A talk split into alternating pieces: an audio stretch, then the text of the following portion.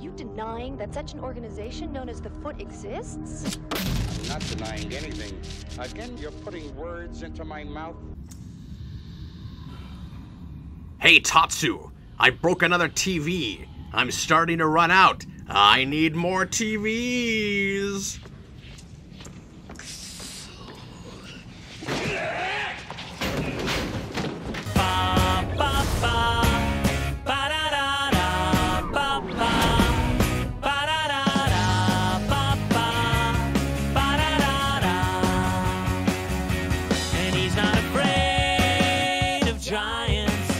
Following is an in depth story analysis and retrospective. If you haven't seen this film, you might want to before watching this review.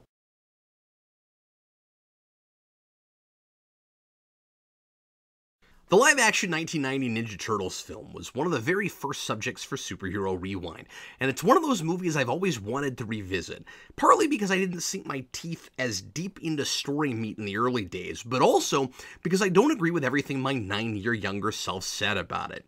I'm going to argue with 2009 Captain Logan a bit in this review, and I'm also going to try to better articulate some of those points I'm still with myself on. I called the movie a sacred cow. I think the term I was looking for was guilty pleasure. I was borderline apologetic for liking what critics at the time, including Roger Ebert, thought of as unimaginative, lowbrow nonsense. And I think I overcompensated because I had just graduated with my creative writing degree and I didn't want to look like I was giving mediocre comic fluff more credit than it deserved. And certainly, Ninja Turtles is in a different category than The Dark Knight or Logan. This is an escapist popcorn comic book movie before it's a mind altering, multi layered intellectual experience. It's a story about four mutant turtles who fight other ninjas in the New York urban jungle, mentored by a giant rat and palling around with a TV news reporter. It ain't no cartoon, but it ain't Citizen Kane either. It wants to be taken seriously, but not too seriously. It's not Man of Steel, but it's not the 2014 movie either. In trying to have some perspective, I ended up looking a little prudish and maybe even pretentious. I let my nostalgia for the material get the better of me in the opposite way I did Batman 1989. I was too hard on this one. Rather than judging it by what it was trying to achieve, I judged it too much based on what other movies like it had done, like Ghostbusters. I complained that the Turtles didn't save the day, and they should because their names are in the title. Well, 2009 Captain Logan, of course the Ghostbusters defeat the ghosts. They don't have a mentor with a ghost disarming cane that can pop up at the end and show them how it's done. This and Ghostbusters are both comedies, they both have teams of four protagonists, and they were both heavily merchandised for kids, but that's about where the similarities end. The Ghostbusters aren't heroes so much as four guys who start a new business, just want to make a living and aren't very responsible about it. The Turtles are trying to save their father. Those guys are just cleaning up their own mess. I do still have issues with the third act of this movie, but it's not based on an arbitrary standard of title rules. A title with a character or team name should probably feature those characters as the protagonists, or at least as the POV characters. I wouldn't change the Amazon Tick series name to Arthur just because he has the central character arc in the first season. The problem with this movie isn't that it doesn't conform to some formula. Its real issue is that it doesn't deliver the resolution that the rest of the movie demands. But I'm getting ahead of myself. Let's start with what's awesome about this movie, and we'll get back to talking with my decade old self toward the end. Teenage Mutant Ninja Turtles was a risky experiment on a lot of levels, and what I love about it is all the crazy stuff it tried that might not have worked, but miraculously came together to make something unique, and yes, imaginative. It's a lot like Star Wars in that way. Even as the film released, director Steve Barron, lead puppet master Brian Henson, I don't know if Puppet Master is his official title, but that's what I'm calling him. Mark Freedman, the man who licensed the Turtles and was responsible for getting the toys, cartoon, and movie off the ground in the first place, and Turtles creators Eastman and Laird themselves, all had no idea if the movie would be a hit or a flop. There wasn't a lot of confidence from anyone involved that this odd blend of gritty realism and unabashed absurdity would be accepted by the general public. There certainly wasn't much confidence from Hollywood. No studio except New Line would distribute it. Fox signed on early and then pulled out after the movie was made. Even commercial endorsements were hard. Pizza Hut didn't back the movie until home video, once it had broken records. But incredibly, the movie appealed to different kinds of people on different levels. and it turned out to be strangely accessible. A lot of adults liked it because it felt like a real movie with some actual style and gravitas, not a glorified episode of the cartoon they were dragged to by their kids. And kids loved it because enough of the elements of the TV show were there, but they also, myself included, felt like they were watching something more grown up. That it was as much for their parents as it was for them, which made it feel more legitimate. It was like a graduation of sorts. Of course, that metaphor breaks down immediately because after you graduated, you then had to go right back to the same classes you were taking before on Monday. I said when I reviewed the Coming Out of Their Shells tour that a lot of formulaic and nonsensical cartoons felt more serious and made more sense to us as kids because we filled in the blanks for ourselves when we played with the action figures. This movie was like watching the thing I always thought it was in my head.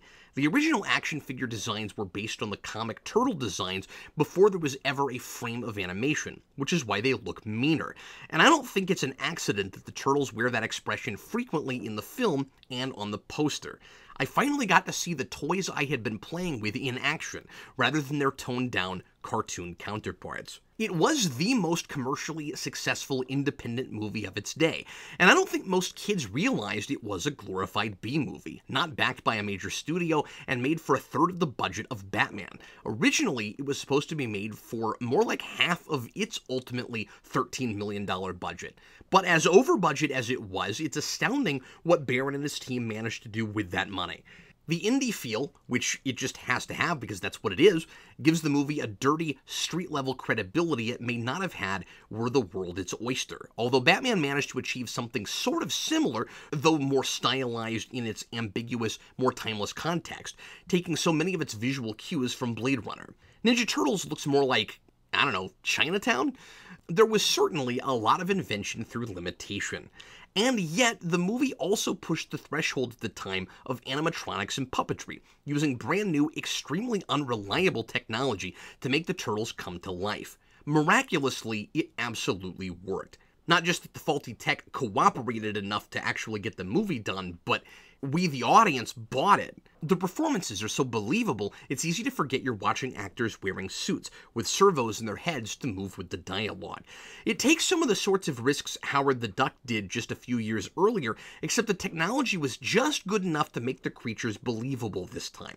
Barron was smart not to shoot the turtles in broad daylight, and this movie had a more concrete vision that, at least as it was being conceptualized, wasn't overly concerned with trying to appeal to every person on the planet. And Turtles has a relatively cohesive script to back up the visuals. I've complained about music video directors being selected for feature films in the past. Guys that know how to string together a series of images and make them exciting, like Zack Snyder, but don't necessarily understand anything about compelling storytelling. Barron was picked for his aesthetic, having made videos like a-ha's Take on Me and Michael Jackson's Billie Jean, but he'd also worked with Jim Henson's creatures on the TV series The Storyteller, and luckily he had a good eye for story continuity as well as atmosphere. And it's made with a Hong Kong action team, so the stunts are legit all the right pieces were there to realize a vision. And I think the reason it was so successful is because it starts with the Mirage comics as its blueprint rather than the cartoon show. Some of that is luck. The film was conceived right around the same time as the TV show was being put together. And if that gold had been struck earlier, the movie may not look as much or anything like the one we got, except for maybe the saving grace of Batman influences. I don't mean to say that it's automatically a great movie because it has reverence for the comics or because it uses that source material. The comic geek in me retroactively appreciates the Casey Jones stuff, taken straight out of the Raphael Micro series, the Antique Shop fire from issue 10, and the retreat to Northampton directly after, a status quo that lasts at least a year in the comics, but only a few minutes in the film. I'm honestly not sure how long they're supposed to be there in this. But because the development begins with the comics, which have, of course, a lot more genuine drama and pathos than the cartoon, its heart is in a place to naturally create something cinematic with a real, coherent, and potentially emotionally moving narrative. The guys who made this film weren't even interested in the material until they cracked open the comics and saw these spectacular artwork and dynamic panel layouts, perfect storyboards for an engaging film. If only they could figure out how to make the mutant protagonist come alive. If Turtles had already been the huge phenomenon when Golden Harvest began to consider making the film as it was in 1990, whoever greenlit it would almost certainly have had the attitude behind the Coming Out of Their Shells tour. This property is hot, and we've got to milk as much money out of it as possible before it loses traction. I think that might have been a triple metaphor, but you get the idea. That is very much the attitude Paramount had in developing the 2014 movie capitalize on brand recognition, not make an adaptation of an idea with real cinematic potential. And that movie was so flavorless and unremarkable, moviegoers hardly even remembered it had happened by the time the sequel was rushed out just two years later. Now, that's not to say that competent, even inspired storytellers never get a hold of a movie whose initial goal is to simply sell tickets and product. I give you the Lego movie. But often, those movies are watered down to their most base, most recognizable, safe story elements, with counterintuitive stuff sprinkled in to try to appeal to demographics that wouldn't otherwise turn their money over, like putting baby food on a pizza. Happily, that didn't entirely happen here. This movie does tell an actual story with a poignant thematic crux about what true families and true fathers are. It's not a deeply told story, and the emphasis is more on the atmosphere, martial arts, and comedy. But the Foot scheme of conscripting neglected and jaded kids into their gang with the lure of freedom to do whatever they want and under the pretense of family is certainly topical for the late 80s and early 90s, with urban upheaval, juvenile delinquency, and absentee parents all major concerns and big issues in the news. It's not a deep meditation on those issues, and it doesn't go as far with any of them as it might have, especially the turtle's coming of age story, learning to cope with the loss of a parent and take his teachings into their future. But it has much more substance than a toy commercial. Critics who claimed the movie wasn't about anything except cashing in on the popularity of a fad were, I think, projecting their concerns about what they saw as a mindless, unstimulative TV show, and in Ebert's case, the Nintendo game. I guess he didn't realize at the time that the Turtles were a comic first, onto a movie they didn't bother to take on its own merits. I don't think I would have had to know all the background I just laid out. The movie borrowed more from the comics than it did from the cartoon show in order to see the actual story merit that is in in this movie. But some of that is understandable. While the movie largely gets away from the who is this for trap Howard the Duck drowns in, that tightrope it walks between the grit and the cartoony certainly wobbles in places, and no doubt confused a lot of uninitiated adults. If it had been a full on representation of the zany TV show, you could dismiss it as harmless, silly children's fare, and adults probably wouldn't have thought twice about it. If it was, as I suspect was the idea at the movie's inception, totally serious, with all the comedy emanating entirely out of the absurdity of the concept and situation, deriving the tone completely from the Mirage comics and not at all from the animated show, adults might have complained about falsely advertising an adult movie to children, but they might have picked up more on what the movie is actually saying. I think the story and tone were very likely compromised to some degree by the popularity of the lighthearted TV show. According to TMNT The Ultimate Visual History, Steve Barron wasn't getting along with Golden Harvest during post production, and he wasn't fully involved in the editing process. The book also reports that editing duties originally fell to Sally Menke, who later edited Quentin Tarantino's movies. The studio didn't like her sensibilities and fired her. The movie would have had a, no doubt, much different look and feel if she stayed much darker and more squarely for adults. There are also a lot of nods to and influences from the cartoon that I doubt were there from the beginning. So there's plenty of evidence that the movie was changed from its purest form, which I think might have bordered on R-rated material to appeal to a larger demographic, namely the kids the property was already being sold to. I think it overcompensates in some places by getting a little inappropriately toony, but in hindsight, it was a clearly wise business move, even though again, the folks behind it weren't even sure about it when the movie came out. It might have been a better film without some of the goofier elements, but I don't think it would have been as commercially successful. It worked for audiences at the time because it retained enough of that grit to give it some authenticity, but was enough like the show that parents took their children and it didn't give, at least most of them, nightmares. Although parents were vocal enough about the violence, it was toned down to an absurd and crippling degree for the sequels. Of course, there's no Krang or Dimension X or Vernon or even the Turtle Van in this movie. But we get all that in the Michael Bay produced movies, yay, in a desperate attempt to capitalize on nostalgia. However, there's an attempt at mixing some of the well-known iconography from that show with the comic material it hardly goes with, and it's impressive how well integrated it is even if it isn't a perfectly blended milkshake. April is a reporter like in the show, which she's not in the early comics. And I'm not sure why the TV network has changed from channel 6 to 3, but whatever. And she has a yellow raincoat as a nod to the yellow jumpsuit she wears in the cartoon. That choice isn't wasted as a narrative device. It allows the movie to open with a couple of pages of exposition to set up the Foot's silent crime wave and establish the occasion for story. We're being dropped in this world here and now because of the Turtles' interference with the Shredder's gang, and saving April, who is also causing him headaches, will be the inciting incident. This allows a major character, familiar to fans, to deliver necessary information in an unobtrusive way, and immediately engage a lot of the audience with an opening that might otherwise have been yawn-inducing. The turtles' affinity for pizza is taken from the show, but they don't bring it up every other word, like they have no other interests or hobbies and it only comes up when it's time to eat. The line is drawn between these more sensible, realistic turtles when Michelangelo pretends to like weird, disgusting toppings like the turtles eat in the show, and then it turns out he's just joking. They all use surf lingo and teen slang, which is another invention of the show. No, Michelangelo didn't say cowabunga in the comics before 1987.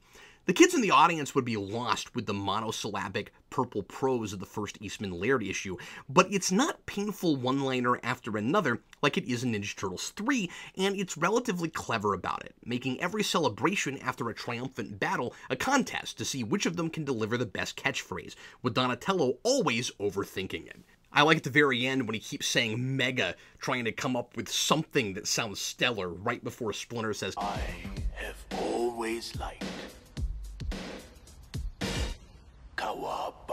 They're all somewhat sarcastic and have a cocksure attitude, but they don't all sound the same, and their personalities aren't interchangeable, like they are in later films and other efforts. We could use more time really fleshing out their differences, and as I said in my original review, Mikey and Donnie are both kicked to the side for the most part in favor of Leo and Raph, who have their famed blow-up over Raph's impatience and Leo's refusal to hear him out when he thinks they should be out looking for their kidnapped mentor, Splinter, instead of sitting on their butts. Raph and Leo get the most character growth, and Mikey and Donnie get a lot of their screen time together, often as dual comic relief. Their distinct prevailing character traits are all intact from the show and fused with those from the comics. So Mikey is a jokester, but he's not an idiot, and Donnie is more book smart than his brothers, but he's not a super genius. And this may be the last time he's not portrayed as a Tony Stark level inventor. The movie uses the cartoon's logo, and I wonder if that wasn't a last minute choice in trying to create some synergy with the property at large. The cartoon's theme song would have been a step over the line, and I'm glad it's gone in favor of a mostly rock synth soundtrack, which is light enough to reflect its good-natured teenage protagonists, but dark enough to underscore their vigilante lifestyle and their outcast status. As I said, I think sometimes the toony stuff goes too far particularly in fight scenes. The sequence between the turtles and the foot in April's shop is wonderfully well shot and filled with genuinely funny moments, like Mikey versus the fellow Chucker ninja, and I buy the turtles' actual ninja skills and ability to vanish without a trace well enough that their goofball antics work most of the time. They're well-trained fighters, but they're also still kids, as Splinter calls them. They mess around when they can afford to, and unlike their cartoon counterparts, they're quick to put on their game faces when things get serious. That's what I'm going to start calling the 87 figures, the turtles wearing their game faces. But it's funny enough without slide whistles or exaggerated sound effects or music that scores a scene like a cartoon. I thought that stuff was funny when I was a kid, and it's not like it ruins everything, but I really don't think anything would have been lost without it. And I think the sound mixing is often kinda overdone. That's where the cartoon influence is at odds with the movie's overall moodiness, and I suspect was one of the things Steve Barron was vetoed on.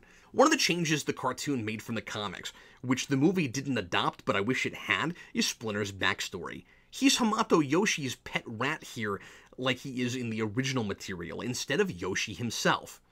Sorry, instead of Yoshi himself, which I think would have made him more relatable in this more realistic context and served the story better dramatically. That's one of the few inspired changes the show makes, and I think would have maybe fit well in a more serious version.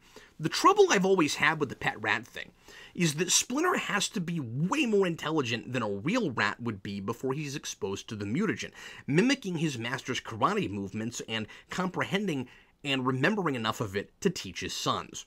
The comic gets away with it better because it feels like a more absurd world, and it's more stylized. This material, though a little lighter than that, seems too grounded for that.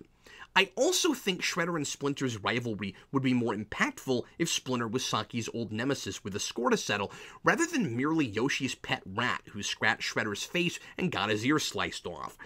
Two ninja masters who fight over the girl they both want to marry and leave after Saki kills her in anger. The honorable man, Yoshi, would wind up with a real family, though he couldn't have the girl and never even got a girl, and the other, Saki, would buy his family and use them to amass wealth and power.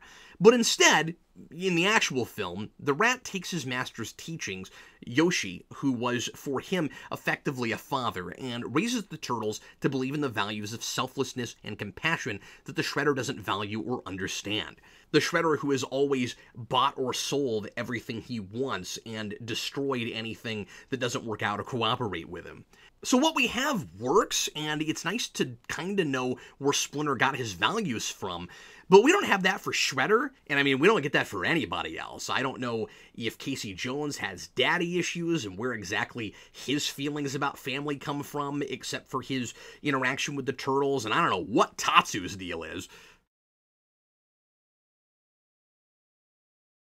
Throughout the movie, we see examples of different kinds of families. Relatively functional ones, like the Turtles and Splinter, totally dysfunctional ones, like April's boss and single father Charles and his rebellious son Danny, and a non family in the Foot Clan, a gang and cult masquerading as a family to children they can use as soldiers in their army. Through Splinter's example, the film defines family as not a group of blood relatives who are stuck together whether they like it or not, but as a nurturing group that you can choose to be a part of, supporting and encouraging one another and emphasizing individuality and personal growth, making each unique person the best he can be and strengthening the whole in the process. When Raphael struggles with his temper, Splinter doesn't berate him or try to make him act more like his brothers. He doesn't tell him not to feel the way he feels. He tells him his master always said that it was important to possess the quote, right thinking, but importantly, not the right feeling. He tells Raph that his feelings are manageable and that he doesn't have to go it alone. He offers him discipline to uncloud his angry mind, but he also comforts him just by telling him his family is there for him. Splinter always sees the best in people and gives them every chance to succeed. He isn't hostile toward Danny, despite the fact that he works for the people who have kidnapped Splinter and trust him up, although I doubt if he knows the extent of what Danny has done to his family, Danny being the one who told the Shredder where to find them.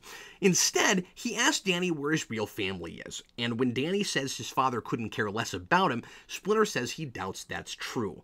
All fathers care for their sons. And side note, I've grappled with that line before. It's a nice sentiment, but sadly, in the real world, it's definitely not true.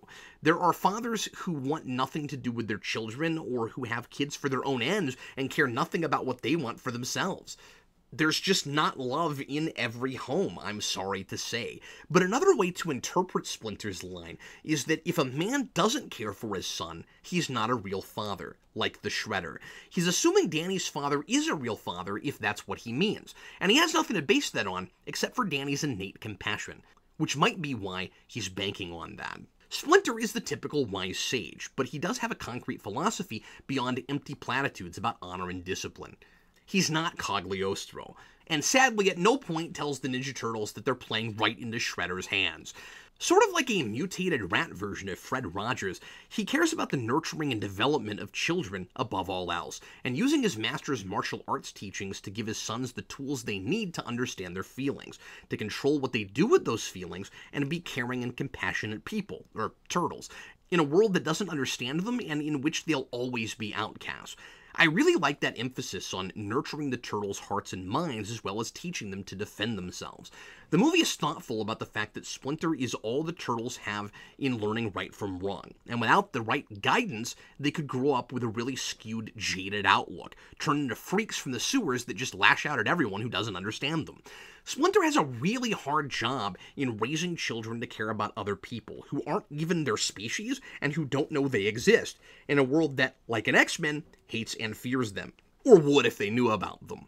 And ironically, it's the freaks in the movie who live the most healthy and wholesome family life. By contrast, Shredder also adopts children and teaches them the ways of martial arts.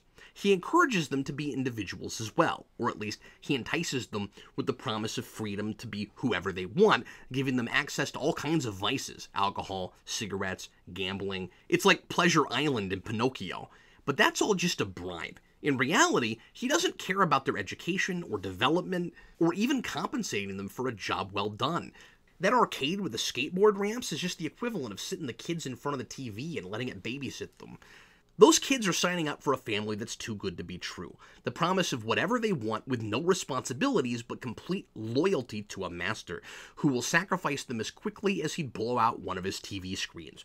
He's just using them and, importantly, pretending to be a father who understands them in order to build an unstoppable army and, I guess, control crime in the city? Or just generically have a secret underground empire? I'm not sure if Shredder has any kind of endgame, or if he plans to just keep amassing stuff and wealth with the kids he perpetually conscripts into his perverse homeless boy shelter. Shredder's plot is a great heightened way to illustrate the isolation and separation a lot of teens feel from their parents. It's a commentary on the materialistic culture of the time, which has only continued to evolve since then, with so much stuff being constantly sold to kids, so many distractions vying for their attention. And when parents neglect their children and don't give them proper guidance, they look to whatever the culture has to offer for a sense of acceptance. And there are plenty of predators waiting to take advantage of those kids, like the Shredder does Danny, when his father is too wrapped up in his work to give his son the attention he needs, and makes Danny feel like he doesn't care about him. Charles is the regular, everyday father in between the extremes of Splinter and Shredder. He does indeed care for his son, but he doesn't understand Danny's need to explore who he is and be his own person. Danny never really talks about why there's such a rift between him and his father, and it could be made more explicit, but there's just enough here to piece it together. His dad is a typical conservatively dressed, straight laced businessman, and his son is a typical 80s wannabe punk with a Sid Vicious t shirt and his head always buried in a pair of headphones. He's cutting class to be in the Foot Clan, where he's promised all the fun he can have and where he can steal things his father won't buy for him, like his Walkman. The kid isn't prone to violence, and quickly betrays the Shredder as soon as he realizes how in over his head he is. He's just looking for the belonging he can't get at home. We don't know what happened to his mother, but Charles seems to be totally overwhelmed as a single parent. I'm assuming he's a single parent, and he's coasting. Not because he sees his son as a nuisance he'd rather not have to deal with, but because he doesn't understand what the kid needs. At the end of the film, when Charles and Danny are reunited, and Danny realizes that he traded in his real family for a dangerous scam that might have gotten him killed, he did come face to face with the Shredder's claws when Shredder found April's drawing of Leonardo in his pocket, and I'm sure his life flashed before his eyes there. Danny tells his dad, It's just Dan now, okay? Dan. indicating that he's just looking for his own sense of identity. Children need their parents to help them become who they are, not to program them to be who they want them to be. Shredder tells this gang of disenfranchised kids that he understands them because they're outcasts, and teaches them to lash out against a world that hates them, while Splinter teaches his sons, who are outcasts, to help make the world a better place despite how it treats them, maybe for their sakes more than that of the world. Shredder makes his sons all wear masks to make them anonymous, to become his faceless literal foot soldiers. It's interesting that the turtles are sometimes criticized, even in this movie, for being interchangeable, but there's a point made about their being raised to be individuals, mirrored with Shredder's actual indecipherable henchmen. I kind of like the idea that the different colored bandanas reflect a lack of uniformity, even though they're raised with the martial arts discipline to become one unit in battle, as opposed to the masks Shredder's foot soldiers wear, which are all the same. Now, the different colors, of course, were added to the cartoons so each turtle would be easier to tell apart. They all wore red in the early comics. So that's not intentional, but it's a happy accident, and I think it kind of plays. Danny is the character who has the most dramatic and profound character arc, and is crucial to illustrating the difference between Splinter and Shredder's fathers. I love that he's not a kid already on the streets without any family, but a very normal kid a lot of the children in the audience could relate to who has a dad already, but one who's dropped the ball and made him feel as much like an outcast as the Turtles are. The Turtles, who, with the exception of Raphael at the beginning, are largely comfortable with their situation and are compassionate, well adjusted teenagers who just happen to be big mutant reptiles. It's also ironic that a property that will become a huge mainstream cash cow, selling thousands of products directly at children, was turned into a low budget movie about taking advantage of children and about what real family and real happiness looks like. It's not like the original Power Rangers movie, which was a toy commercial and mind bogglingly has an evils of mass consumerism brainwashing the youth and their parents plot without any self awareness about it at all. Again, this story almost certainly wouldn't have been told if it was made any later than it was, but it gets off the ground before Turtles became the merchandising juggernaut Power Rangers would be a little later. And this isn't a criticism about mass consumerism like that oddly seemed to be. Shredder's not out on the street in a purple suit. I mean, well, actually, he is in a purple suit, but he's not on the street and he's not dressed like a wizard giving out vials of mutagen or something to kids, but it does read to me as a criticism of passive parenting. In a world where if you don't raise your kids, somebody else is going to do it for you, and they may not have your kids' best interests at heart. Raphael and Leonardo grow up some in this movie, like they do in the comics, when their argument about Raph's leap into action without a plan attitude leads to him going out on his own and getting his shell handed to him. Oh, so that's the plan from our great leader, huh? Just sit here on our butts. Sort of ironically taking Leonardo's place in his one shot, where he's the one who gets thrown into the shop by the Foot Clan. And they get a dose of reality when Raph's almost killed and they realize how much more important their family is, with Splinter still needing rescuing and likely not to make it, than Raph's temper and Leo's need to control him more. About what I said before. Uh, you know, about not needing you and all. I... Leo, don't. Mikey and Donnie seem like they're not any more emotionally mature than Raph and Leo start as. They just haven't had their own personal journeys yet, and a smarter sequel would have taken them on a sobering trip of their own. And that would have gone a long way to fixing any complaint about there being a little one note here. Not to say that a good sequel excuses story problems an initial outing has as a singular piece, but if this played like the first act of a longer story, it's a different ball of uh, turtle wax? A ball of turtle wax? Michelangelo and Donatello don't take themselves seriously enough, while Leonardo and Raphael take themselves a little too seriously. There's definitely a story there, and considering how many of the human characters in this movie play like protagonists themselves rather than just supporting players, it's understandable if all four turtles aren't the center of attention first time out, assuming you get more movies and they're handled right. And of course, there was no reason to assume this would. I appreciate that so much character stuff isn't forced in that it feels like an enormous cast without enough room to do all the stories justice. But as much as I like the Raph and Leo subplot, in hindsight, it watches a little like that's done because it's a great dramatic moment in the comics and it just wants to work that in somewhere, rather than because it naturally serves the grander narrative. I know those are fighting words to fans of this movie because the Raph Leo rivalry is classic and gives us some of the best moments in the film. The tragic images of Raphael recovering in the bathtub on the farm and Leonardo propped against the doorframe, wrecked with grief, are both moving and brilliant and will forevermore be seared into my brain. But the end of the day, this isn't a coming of age story for the Turtles so much as one for Danny, with the Turtles as the gold standard for how to live as a family, and Splinter is the model parent.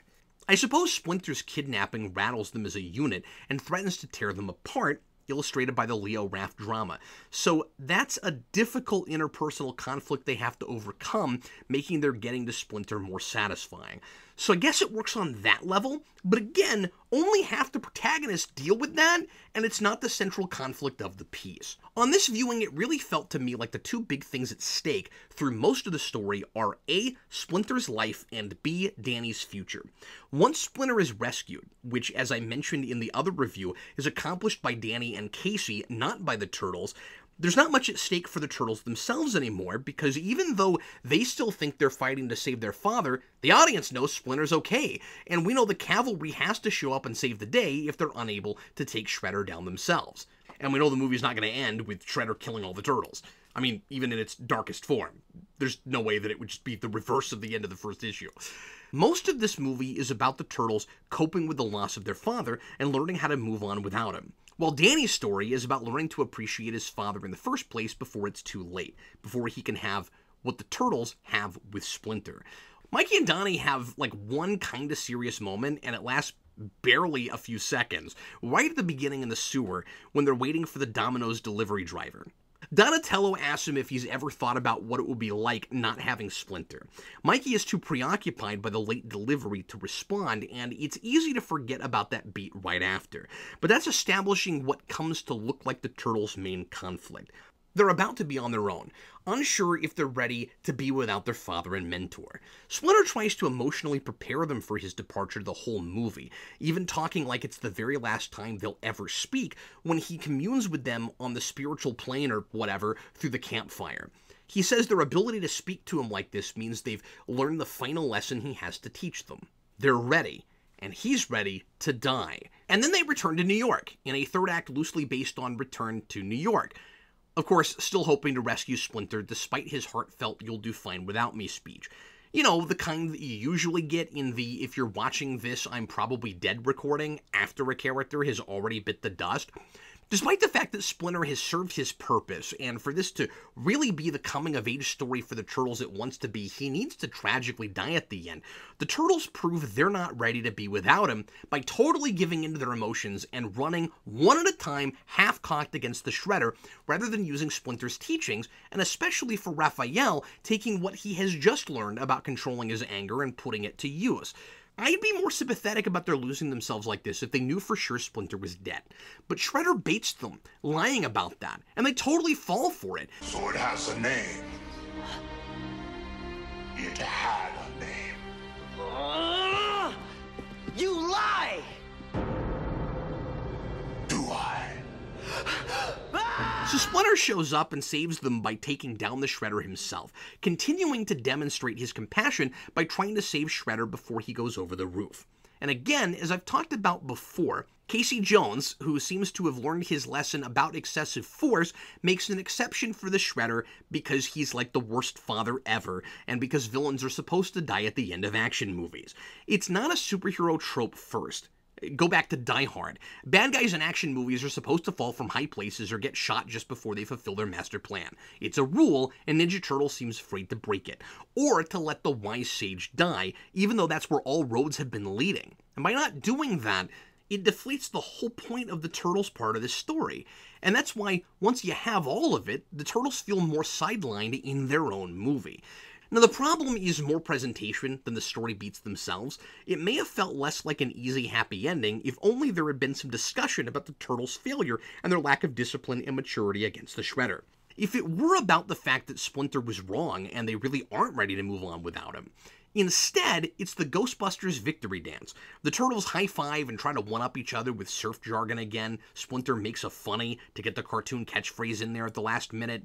And they go back to business as usual, except they have human friends now and no place to live, which is dealt with in the sequel. You see why I'm smelling some compromise and making it more palatable for the kids? The third act, while it's entertaining and as well shot and well choreographed as the rest of the movie, and while it does nicely resolve the Foot Clan isn't a real family thing, I love Casey's, by the way, you call this a family speech. You call this here and that down there family?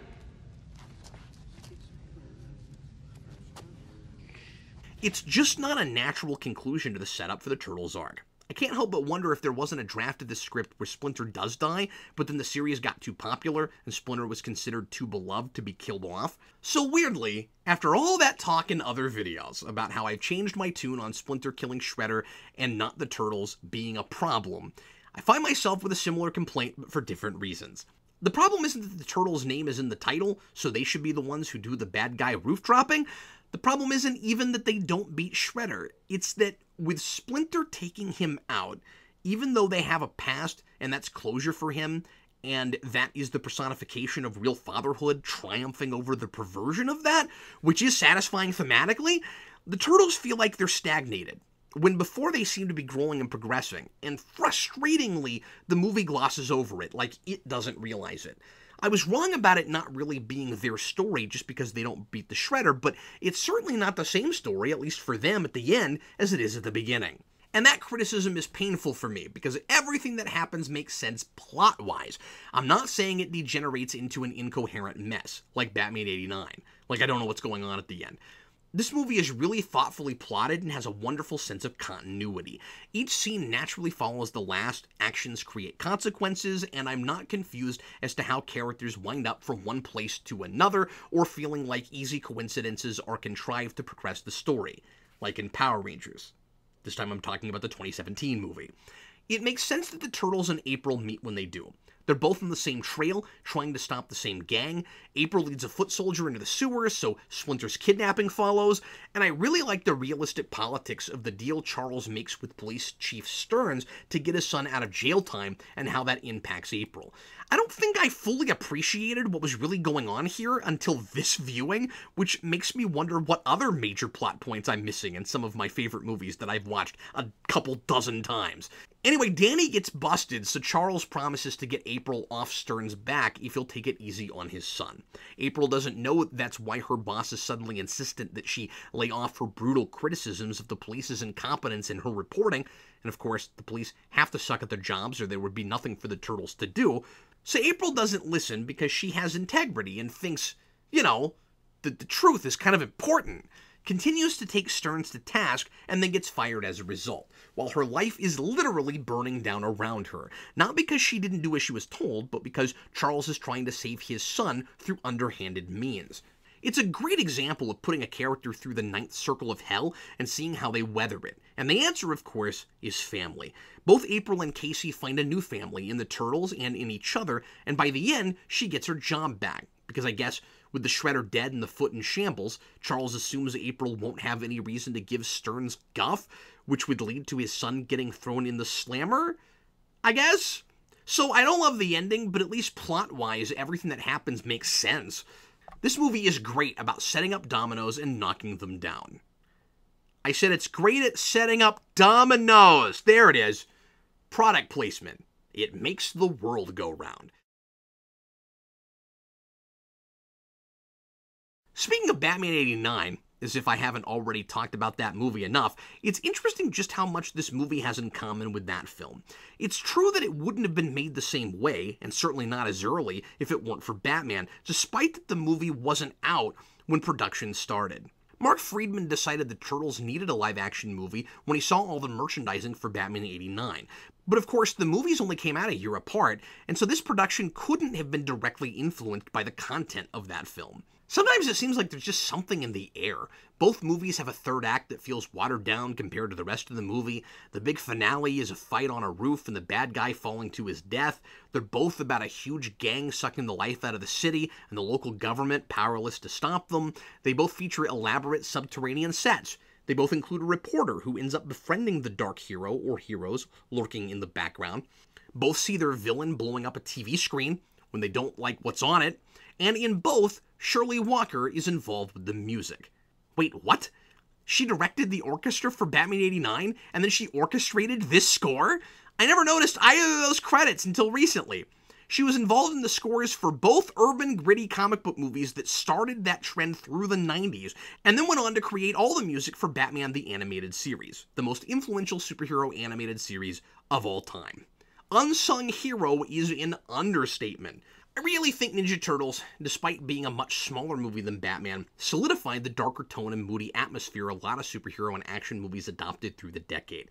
It was a surprise hit that did the same thing Batman did. It took a property that was, in the mind of the general public, a silly kids thing and presented something for adults that was just tame enough you could get away with taking your kids to it. And the studio could get away with advertising and merchandising it directly to children. And then we kept doing that for every single superhero or comic book thing that was not rated R.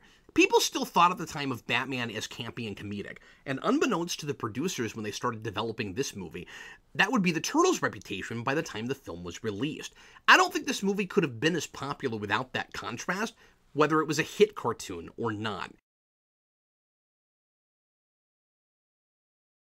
So back to the ending for a minute, I have one more issue, and that's that Danny gets off way too easy considering all the trouble he's caused. Yes, he redeems himself by helping the Turtles find Splinter and by helping Casey to rescue him. But I don't think anybody realizes the extent to which this kid single handedly ruined everybody's lives. And he never tells them. It plays like he's really owning up for his mistakes at the end when he gives April back that 20 he stole toward the beginning of the movie. But dude, you did way more than steal money out of a person. You know it. Either he's the kid hoping his parents don't find out that he not only glued his brother's fingers together, but also put a huge hole in his bedroom wall and covered it up with a Star Wars poster, or, as I suspect, I'm supposed to read that moment as real character growth. This kid is the reason the Turtles and April lost their homes. He not only led the foot to the Turtles, but he got April fired because of that deal his dad made with Chief Stearns. Yeah, he might have learned his lesson about what a real family is, but he's got a long way to go in the honesty department. Before we get to my final thoughts and rating, let's find out what some of the viewers think of this movie with some tweet-length reviews from the Secret Superhero Screen Society. Magpie's Nest Productions says, The best Ninja Turtles movie we have right now, 4 stars. Chewbacca's Lover, Siskel and Ebert were way too hard on this movie. It's not perfect, but has a lot going for it, and deserved more credit than it got. 4 out of 5. From Bag Studios, during some of the action, I found the music choice highly distracting, and it made the film feel much cheesier than it would have otherwise. That said, it's cheesy in the absolute best way possible. It might not be good, but it sure is great.